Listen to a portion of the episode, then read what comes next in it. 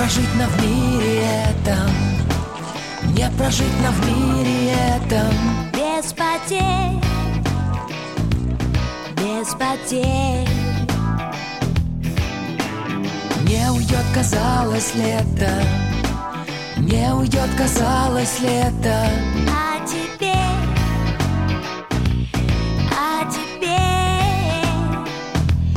листья желтые над городом кружатся, с тихим шорохом нам под ноги ложатся. И от осени не спрятаться, не скрыться. Листья желтые, скажите, что вам снится. И пускай дождливо часто, и пускай дождливо часто эти дни,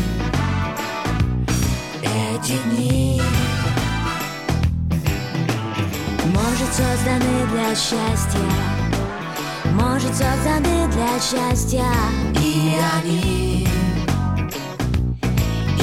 они, листья желтые над городом кружатся, с тихим шорохом нам под ноги ложатся. И от осени не спрятаться, не скрыться.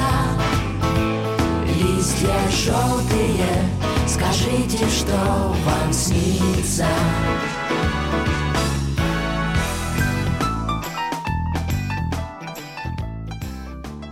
Здравствуйте, с вами «Пятница 13-я», взгляд на Мордовию из Саранска, и сегодня этот взгляд падает на шикарную золотую осень во всей ее красе, настроение соответственное, вот, собственно, о чем вступительная песня нам говорит. В общем, радостно немножко, немножко грустно.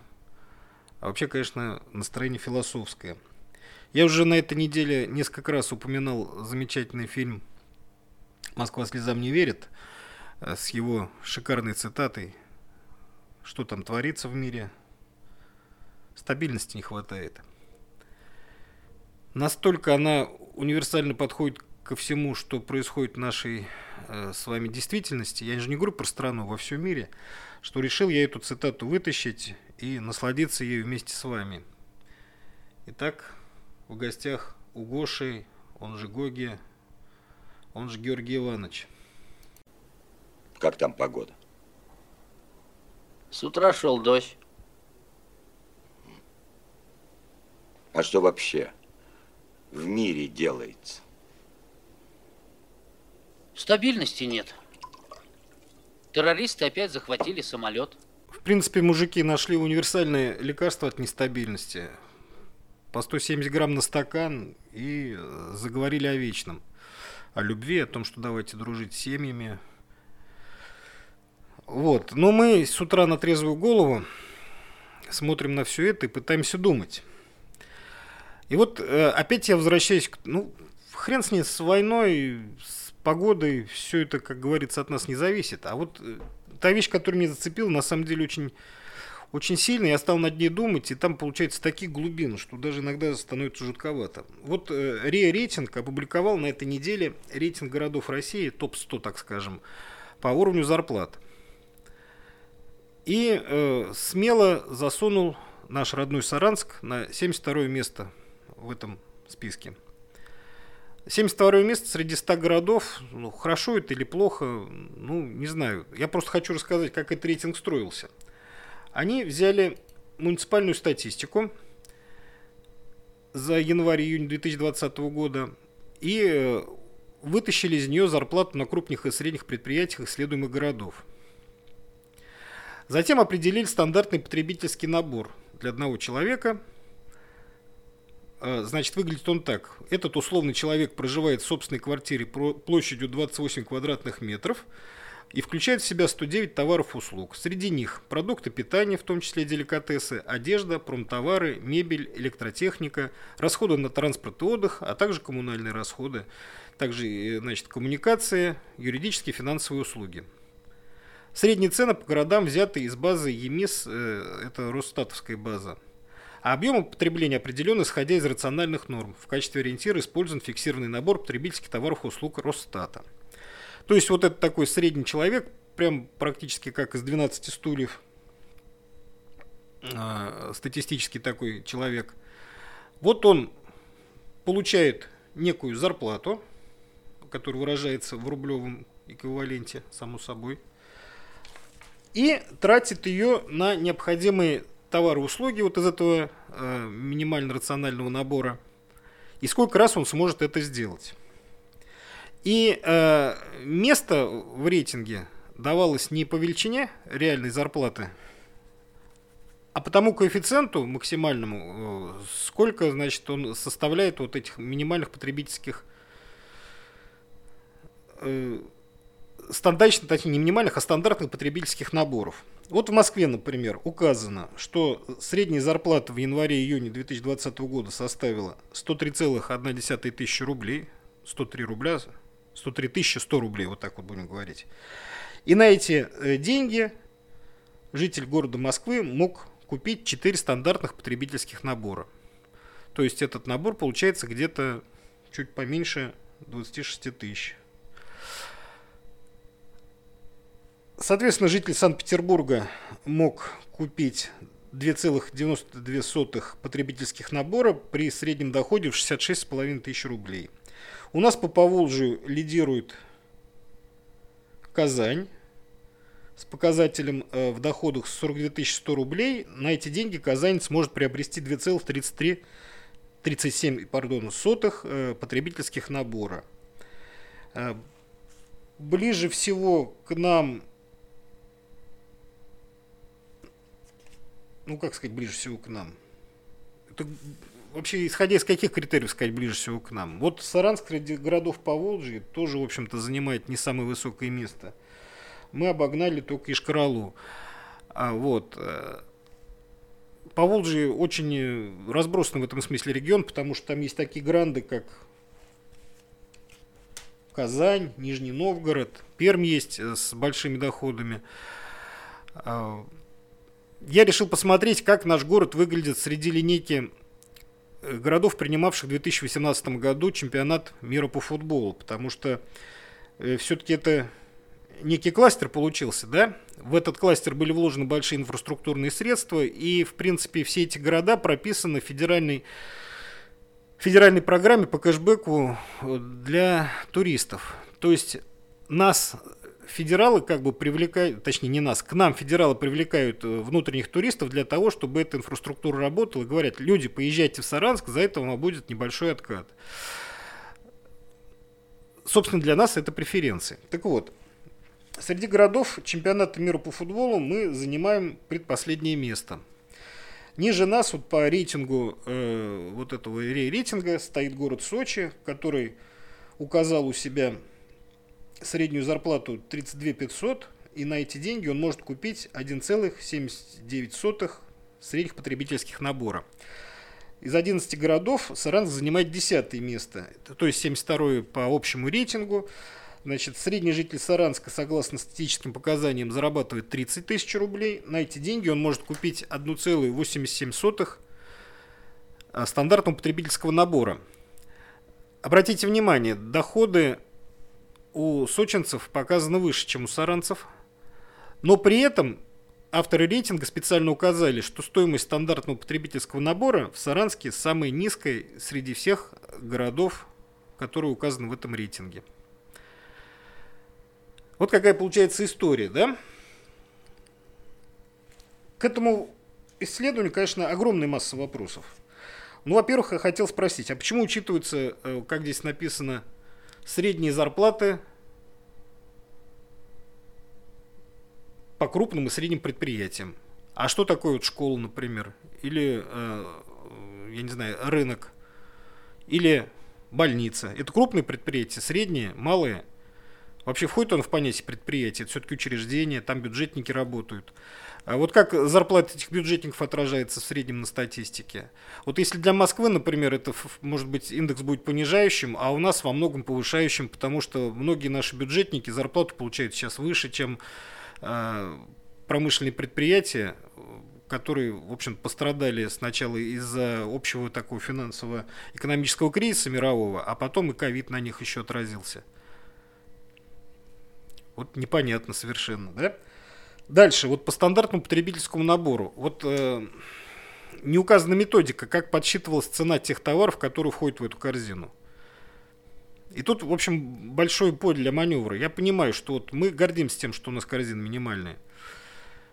Из каких цен она составлена? Из тех цен, которые, например, в каждом магните, который находится в шаговой доступности, в крупных супермаркетах, или это, например, оптовые цены, которые бывают там раз в месяц или там раз в два месяца на больших ярмарках, и где все продается намного дешевле, да, вот тот же сахар, крупа, например, там мясо или рыба свежая. Или это, например, цены на оптово-розничных базах, вот на улице Рабочей, куда бабушки ходят со всего города, вот, а нормальный человек попадает, может, там раз в год. Тоже не очень понятно. В общем, чего хотели они этим рейтингом показать, я не совсем догадываюсь. Но, видимо, есть какие-то свои цели. Назвать его стопроцентным исследованием невозможно. Но, тем не менее, главную проблему-то он обозначивает. Это что существует огромная дуга. Дуга напряжения, я бы ее сказал. И она протянута от каждого городка или региона Российской Федерации одним концом, а другим концом упирается в нашу бескрайнюю столицу, город Москву. Вот. И чем разница потенциалов в этих городах заметнее, чем, например, наш уровень доходов отличается от уровня доходов москвичей, тем уровень напряжения выше. И вызывает это огромные социальные процессы. То есть кого-то тянет из глубинки в Москву, кого-то, наоборот, это напряжение, так сказать, ломает и отбрасывает назад там, в провинцию. Причем процессы эти, конечно, несопоставимые. В Москву ездит гораздо больше людей, чем возвращаются. Но, тем не менее, калечатся какие-то жизни, в общем, меняются судьбы, там, нарушаются нормальные хозяйственные, экономические процессы, демография рушится. Но относиться к этому надо совершенно... я как не знаю, объективно, что ли. Тут нету ни злобы, ни злопыхательства, ничего. То есть вот наше такое положение на краю вот этого московского гиперрегиона, да еще с такой разницей потенциалов, вызывает разрушительные для нас с вами течения в социально-экономической жизни. Да, мы, конечно, давим на то, что потребительский пакет у нас намного дешевле, чем в столице. Но вот я произвел несложное впечатление, если, например, из той суммы, ну, возьмем за основу исследование РИА-рейтинга, можно взять какие-то другие цифры, я просто хочу масштаб показать. Там в деталях они могут отличаться. Если взять вот исследование РИА-рейтинга, из той зарплаты в 103 тысячи рублей, которая указана для москвичей, вычесть минимальный потребительский пакет, на руках у гражданина остается сумма примерно, сейчас скажу, ну, чуть больше 77 тысяч рублей. Если взять те же самые, произвести манипуляции с цифрами, указанными для Саранска, мы в итоге получаем цифру чуть меньше 14 тысяч рублей. 77 и 14. Душераздирающая разница получается более чем пятикратная. Я бы даже сказал 5,5-кратная. И закрыть эту дыру невозможно ни одними нашими с вами, так сказать, увещеваниями в том, что мы имеем более высокое качество, например, там, общественных каких-то услуг, в сфере потребления мы можем себе позволить что-то лучше и качественнее, чем москвичи.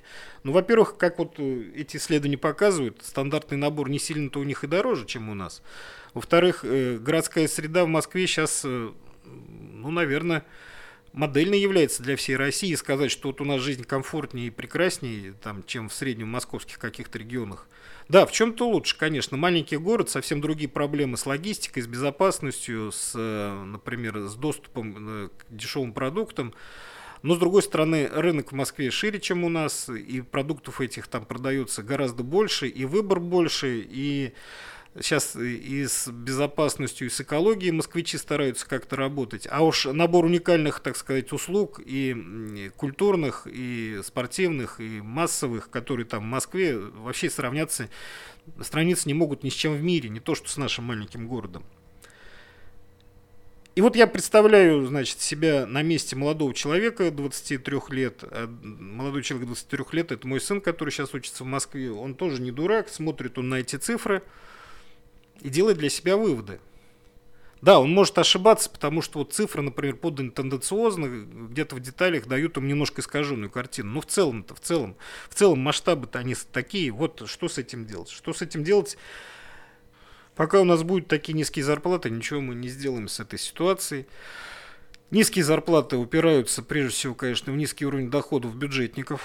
Это огромная масса и получателей средств, и потребителей. Повышение зарплат среди бюджетников, я так понимаю, даст кумулятивный эффект для развития сферы услуг, бизнеса, соответственно, торговли. Но пока мы не решим эту проблему, мы не решим вообще ничего. Вы понимаете, всякий раз мы будем упираться в презрительные достаточно отношения со стороны наших внешних партнеров, да и вообще любых людей, так сказать, которые не живут в Мордовии. Очевиднейшие вещи, это уровень зарплат и уровень государственного долга, всегда будут давлеть над нами и давать право.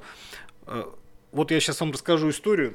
Есть мой любимый в кавычках сайт, он вражеский такой, совершенно антироссийский, запущен исключительно для пропагандистских целей. Занимается этим сайтом, называется он «Идель.Реалии».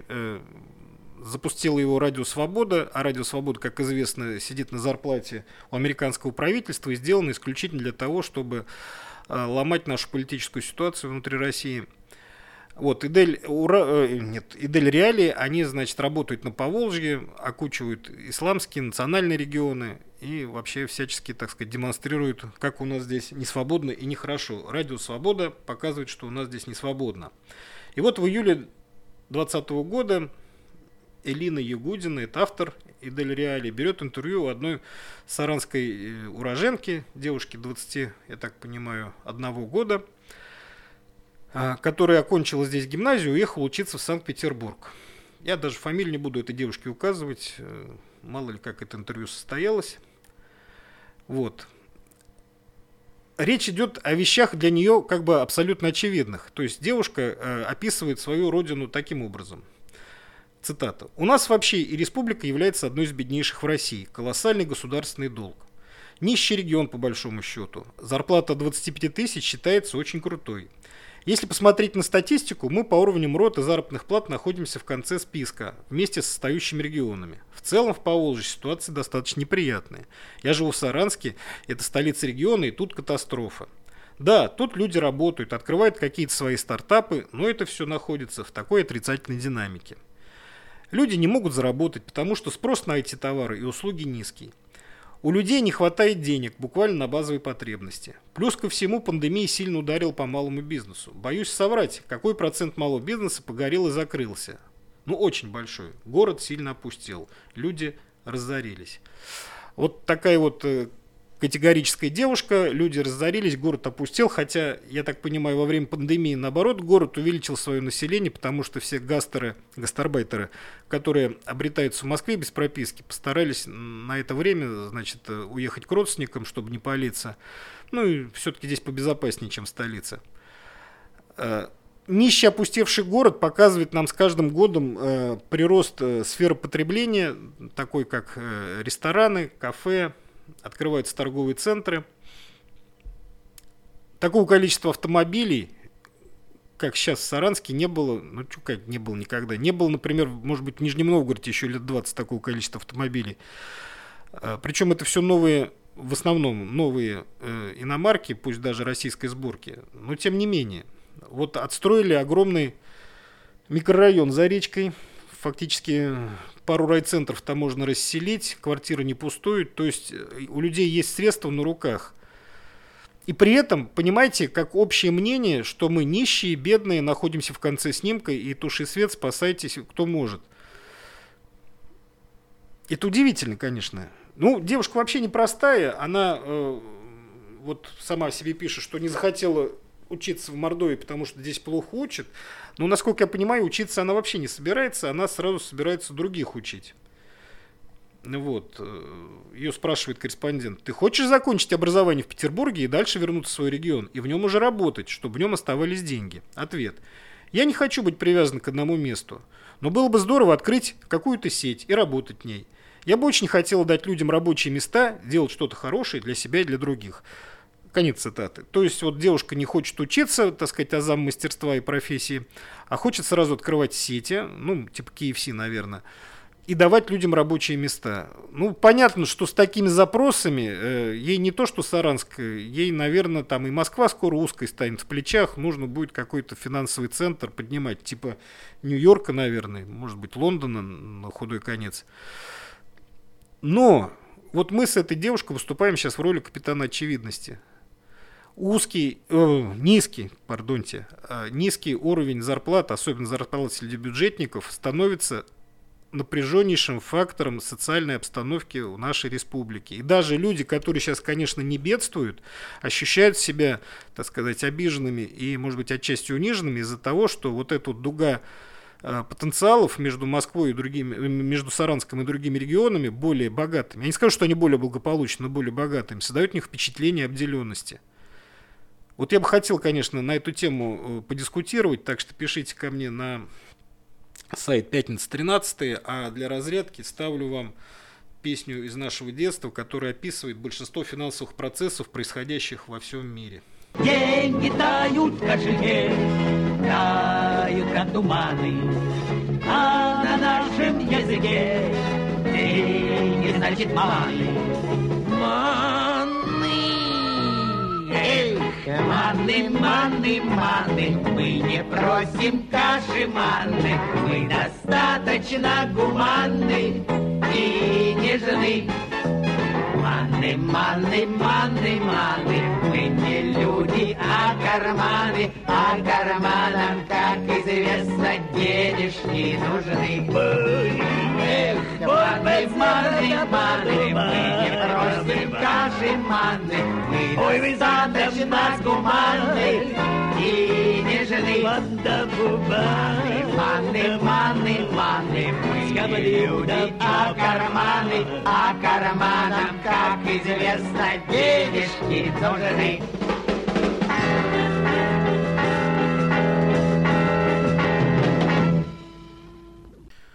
Так зачем мы обо всем этом говорим? Наша программа называется «Взгляд», точнее, называется она «Пятница 13-я», а лозунг у нее «Взгляд на Мордовию из Саранска».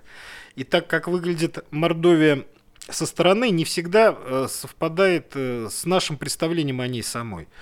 Понятно, что мы живем в лучшей в мире республике, в самом красивом городе, который по некоторым параметрам превзошел европейские столицы, в частности, по комфорту, чистоте и безопасности. Но люди-то видят нас совершенно другое. Они видят маленькие зарплаты, большой государственный долг. А если смотреть из-за границы, то видят такую чушь и ахинею, что нам даже представить трудно. Вот я задался целью проверить вот эти взгляды со стороны. Зашел на сайт газеты «Вашингтон-Пост» и нашел там про Мордовию буквально несколько публикаций. Одна из них, которую подготовила небезызвестная Маша Гессен. Маша Гессен — это наша бывшая соотечественница, которая уезжала в Америку, потом вернулась сюда за демократией, точнее, с демократией. Была в 90-е годы ЛГБТ-активисткой, ну, то есть активной лесбиянкой, а может и пассивной, я не знаю, не сильно разбираюсь в этих процессах. Вот. Но, тем не менее, она была громкой журналисткой и даже какое-то время, в 2012 году, возглавляла, черт побери, она возглавляла мой любимый журнал «Вокруг света». Хорошо, что это продлилось не очень долго, и «Вокруг света» все-таки смог вернуть себе нормальное человеческое лицо. Но, тем не менее, Маша Гессен, она на слуху, возглавляла, кстати, представительство «Радио Свободы» здесь, в России. Вот. За панибрата была чуть ли не с нашим президентом, и писала она статьи для больших американских газет, в том числе и для «Вашингтон-Поста». И вот когда у нас на слуху был, значит, Депардье со своими визитами в Саранск, она написала так очень иронично про то, как он прилетал к нам получать паспорт. Вот я цитирую. Google перевод, как там на английском языке это звучит, я, честно говорю, не знаю, поэтому цитирую по Google переводу, нет, по Яндекс переводу, конечно, по Яндекс. По Яндекс переводу цитирую заметку, которая у меня называется «Русский праздник». На этот раз Депардье сел в самолет в Сочи, чтобы вылететь в Саранск, столицу Российской Республики Мордовия. Там губернатор Владимир Волков предложил новой российской кинозвезде квартиру или земельный участок по своему выбору для проживания. Он также предложил ему пост министра культуры Мордовии. До сих пор регион был больше известен своими трудовыми лагерями, чем своей культурой. Хотя если Депардье поселится там, в Мордовии будут две постоянные звезды. Надежда Толоконникова, неформальный лидер панк-группы Pussy Riot, которая тянет свой двухлетний приговор в колонии строгого режима, ёкарный бабай, конечно, самого строгого, и который считается самым суровым женским лагерем в стране. Россия возвращается к работе в среду 9 января. Депардье отклонил предложение Мордовии о работе. Так что есть еще очень слабые надежды, что в тот день мы проснемся трезвыми, свободными от призрака стареющих французских кинозвезд и их туберкулезных слов и вернемся к повседневной жизни в очень несмешной, хотя на первый взгляд смешной стране. Это было написано в 2013 году, 7 января. И вот это вот презрительное сквозь зубы цедение очевидного, то, что Мордовия – это страна лагерей, там нет никакой культуры, это вот то, что о нас знает московская ЛГБТ-интеллигенция, которая, собственно, и задает некоторые культурные тренды. Очень хорошо. Вот тут, мне кажется, хоть Депардье, хоть Терзи, хоть, я не знаю, тут Бутман со своим джазом, расшибись в кровь, ничего мы этой девушке... Ну нет, не девушки, конечно. Во-первых, она не молода, а во-вторых, это для нее крайне гендерно обидно. Этой даже даме ее не назвать. Этой фем-активистке мы ничего не докажем. Тут же попалась под руку заметка в газете Daily Mail. Это уже английский таблоид, чисто желтое издание. Оно в последнее время очень активно цитируется почему-то нашими авторами. Дело в том, что к этому изданию, к этой заметке, значит, прилагается целый чат с комментариями. И там в комментариях звучат такие слова: «Да, Россия лучше всех, там кому надо наваляют, туда-сюда». А речь идет о том, что в прошлом году в сентябре в ЕВАСе, я думаю, вы знаете, что такое ЕВАС, проходили экзамены на получение крапового берета. Там собрались бойцы из разных спецподразделений, которые под эгидой УФСИНа, а там кроме УФСИНа участвуют СОБР, ОМОН, физзащита, если я не ошибаюсь, этих самых... Нет, наркоконтроля сейчас нету. Ну, короче, там все вот структуры... этих самых приставов судебных, внутренние войска. В общем, все структуры, которые действуют, так сказать, по линии внутренней безопасности, присутствуют там, сдают на краповый берет. Эта доля, так сказать, выбирается лично каждым. Принимают участие только офицеры, причем офицеры со стажем не только службы, но и боевой службы. Ну, то есть профессионалы из профессионалов добывают себе, так сказать, окончательный, самый, можно сказать, главный атрибут своей профессиональной деятельности – краповый берет. Суровые снимки, которые, кстати, сделал наш уроженец города Саранска Стас Красильников. Стасу привет, если он меня не слышит, наверное, не слышит. Работал Стас в столице С, потом переехал в Москву, сейчас работает в Итар-Тассе. И, видимо, его фоторепортаж и послужил основой для этой публикации. Но так как, судя по всему, вот этот вот английский журналист, которого зовут Даррен Бойл, ни хрена он не был ни в ЕВАСе, ни с кем не разговаривал, а написал от себя, вот этот текст, он хоть и небольшой, но набит суровой чушью, которая обычно присуща всем публикациям западных газет, особенно английских, про Россию. Вот. Ну, начал он с того, что спецназовцы сражались за завидный статус-символ Мордовии, то есть красный берет, краповый берет, оказывается, это символ не просто внутренних войск, а Мордовии именно вот. И занимались этим элитные российские тюремные офицеры. Ну, то есть надзиратели тюремные собрались в кучу в лесу, стали друг друга страшно бить, мутузить, бегать там кроссы. А для чего? Сейчас объясню, для чего. Тут он пишет, что в России сидят сотни тысяч. В России в тюрьмах находится почти 500 тысяч человек. И ФАПСИН...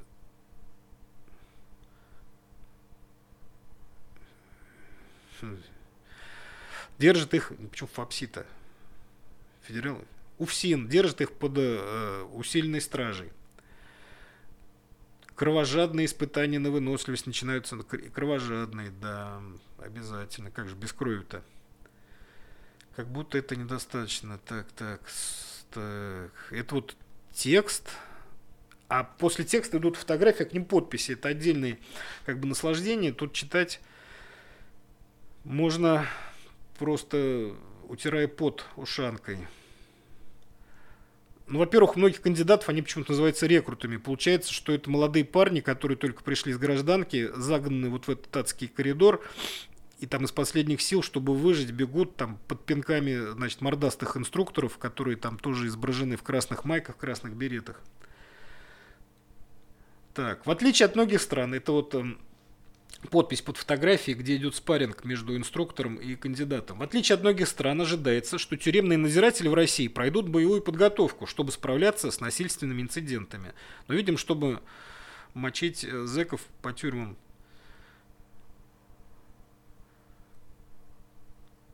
Навыки рукопашного боя считаются важными, поскольку российские тюрьмы считаются местом исключительно жестокого обращения. Ну, это, видимо, Pussy Riot им рассказал об этом. Так, эти новобранцы должны пробираться через грязный ручей. Новобранцы.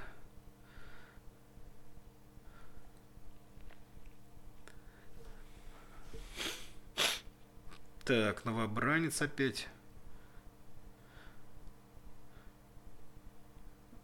Новобранцы. В России в тюрьмах находится почти 500 тысяч человек, некоторые из которых относятся к временам Сталина. Ну, так как это автоперевод, понятно, что не 500 тысяч человек относятся к временам Сталина, а некоторые из тюрем. Ну, паренек хотя бы Солженицын, что ли, полистал там в сокращенном переводе. В тюрьмах у нас не сидят. У нас отбывают наказание в лагерях различного, так сказать, режима в основном. Ну, вот в тюрьмах так в тюрьмах. Я так понимаю, у них в головах вот просто картина. После этих экзаменов ходит мордастый чувак с беретом на башке, значит, по тюремному коридору. В руках у него, я так понимаю, автомат. Да зачем им автомат? Он там зубами кого хочешь насмерть закусает. И бедных зэков доводит просто до иступления одним своим видом. Так...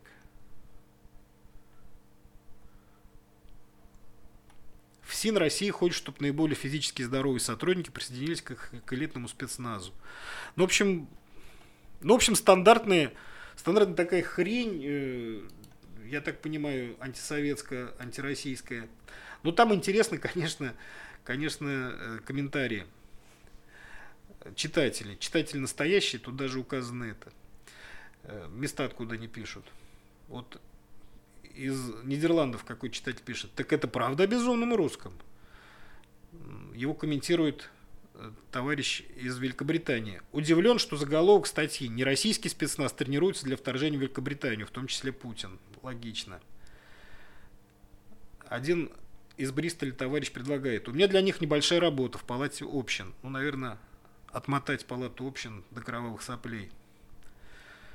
Галахат из США пишет. Охранники российских тюрем могут быть жестче, чем солдаты половины армии ЕС. На что ему отвечает из Великобритании товарищ. В ЕС нет армии. Тут появились наши соотечественники, которые четко, кстати, очень грамотно поясняют, что такое спецназ внутренних войск, что это не тюремные надзиратели, а люди, которые занимаются освобождением заложников, ликвидацией массовых беспорядков, ну и прочих таких интересных вещами. То, что никто из них не призывник, а это настоящие офицеры. Некто Квестер из Великобритании пишет. Дешевле осужденным дать спайс. Логично. Уильям из США пишет. Как мы собираемся и дальше защищать нашу страну, учитывая то поколение снежинок, которые мы здесь выращиваем? Поколение, озабоченное микроагрессией, какую ванну использовать, и безопасными местами со щенками и кексами. Отличная заметка. Ну вот тут появился некто Заваю Брензунда из Лондона. Он, видимо, про русских пишет. В конце концов, мы, то есть, все, что они делают, это копают землю и поставляют в Германию дешевую энергию. Рабов. И дальше сам себя продолжает. Тюрьмы в России – это одно из самых важных мест. Вы можете умереть от голода, но вам абсолютно необходима тюрьма. Вот английский юмор. Товарищ из Манчестера пишет. Думаю, у Владимира, ну, понятно, что у Путина, уже 278 бордовых беретов. Смешно.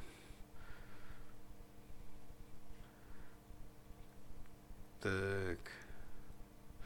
А вот Ромео из Майами, США, пишет. А я просто надену обычный берет, чем буду делать все это. На что ябада-буду, тоже США, отвечает.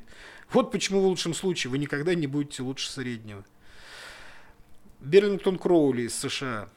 Представьте себе это в Америке. Все судебные иски за излишнюю жестокость, гендерное неравенство и даже за специальные пропуски будут отданы тем, кто хотел испачкаться. Не зря русские смеются над нами. Да, конечно, смеются. Мудро, так сказать, по-индийски замечает некий товарищ из США. Водка делает многое терпимым. На что другой товарищ США замечает тут уже этому мудрецу. А ты попробуй подержать кого-нибудь на бавке после того, как выпил водки. Совершенно верно. Анонимус из Брюсселя восклицает. Да, у меня были законные основания бояться русского человека. Правильно. Кольт из Лондона пишет. Похоже, это основано на тренировке парашютного полка. Не парашютного полка, а спецназа парашютного полка. Некий товарищ из Нью-Йорка пишет, русские сильны. И ему отвечает другой товарищ, тоже США, сильны как медведь. Классно. Эта новостная статья предоставлена вам администрацией Трампа. Готовим Америку к новому светлому будущему, пишет модератор некий из США. А из Канады товарищ ему отвечает, это должно служить всем напоминанием, не вторгайтесь в Россию. Мудрые слова. На этом... Наверное, будем заканчивать. Не вторгайтесь в Россию, живите реальной жизнью, думайте о хорошем, ну и слушайте хорошую песню. С вами была «Пятница 13-я», Владимир Назаров.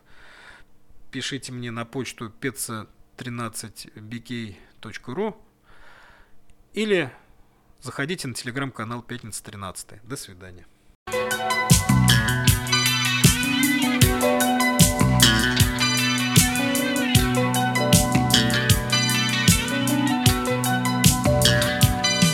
Дорогу птица, пора, птицам снится юг. Желтый лист кленовый вчера сел в ладонь мою. Кто-то мне пусть скажет в ответ, ничего такого здесь нет. Желтый лист, как птица, вчера сел в ладонь мою. Кленовый лист, кленовый лист, ты мне среди зимы приснись, в тот миг приснись, когда пурга качает за окном снега, в тот миг, когда все замело и на душе белым бело, ты мне приснись, рыжий лист кленовый, приснись, приснись, рыжий лист кленовый. Век моих усталых коснись, тихий сон даря. Заплутавшей птицей вернись в стужу января. Кто-то мне пусть скажет в ответ, ничего такого здесь нет. Безрассудной птицей вернись в стужу января. Кленовый лист, кленовый лист, ты мне среди зимы приснись, в тот миг приснись, когда пурга качает за окном снега, в тот миг, когда все замело и на душе белым бело, ты мне приснись, рыжий лист кленовый, приснись, приснись, рыжий лист кленовый. Снится птицам море и юг в дымке золотой. Желтый лист, доверясь мне, вдруг сел в мою ладонь. Кто-то мне пусть скажет в ответ, ничего такого здесь нет. Спрыгнув с ветки, желтый лист вдруг сел в мою ладонь. Кленовый лист, кленовый лист, Ты мне среди зимы приснись, в тот миг приснись, когда пурга качает за окном снега, в тот миг, когда все замело и на душе белым-бело. Ты мне приснись, рыжий лист кленовый, приснись, приснись, рыжий лист кленовый, приснись, приснись, рыжий лист кленовый.